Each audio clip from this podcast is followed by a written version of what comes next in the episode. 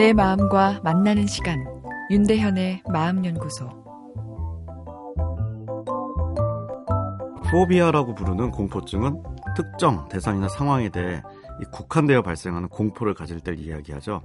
비행 공포증, 엘리베이터 공포증, 터널 공포증, 뭐 지하철 공포증 등 매우 다양합니다.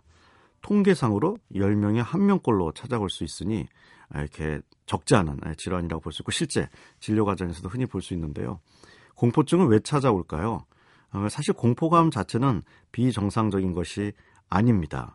비행기 공포증을 예로 들어볼까요? 비행기는 안전한 이동 수단이지만 사실 사고가 나면 치명적이죠.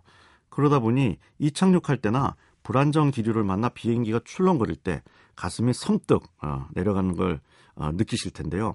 우리 뇌 안에 위기 관리 시스템이 작동하는 것이죠. 위험이 다가온다고 생각할 때 공포라는 불안 신호를 내어줍니다. 그러나 보통은 그 신호가 조금 생기다가 사라지죠. 우리 뇌의 중앙통제센터에서 그 신호에 대해 살펴보고, 음, 위험이 그렇게 크지 않다. 이렇게 생각하면 안전해. 이렇게 상황을 재평가하기 때문인데요. 공포증은 그 불안 신호에 대한 재평가가 제대로 이루어지지 않는 것이죠. 그러다 보니 실제 위험보다 훨씬 크게 우리 뇌가 공포를 느끼게 됩니다.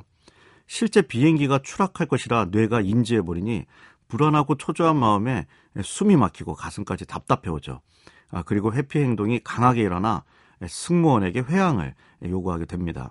한 번 이 공포를 경험하게 되면 아예 비행기를 타지 않으려는 근본적인 회피 행동까지 보이죠.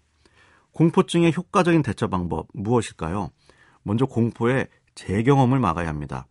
자신의 공포증을 알게 되면 보통 내가 이렇게 약하다니 내 의지로 고쳐봐야지 하고 아, 이렇게 생각하는 분들이 열이면 아홉인데요. 그러나 위기 관리 시스템은 우리 뇌 안에 있는 자동 시스템이라 아, 내가 의지로 개입하기 어렵습니다.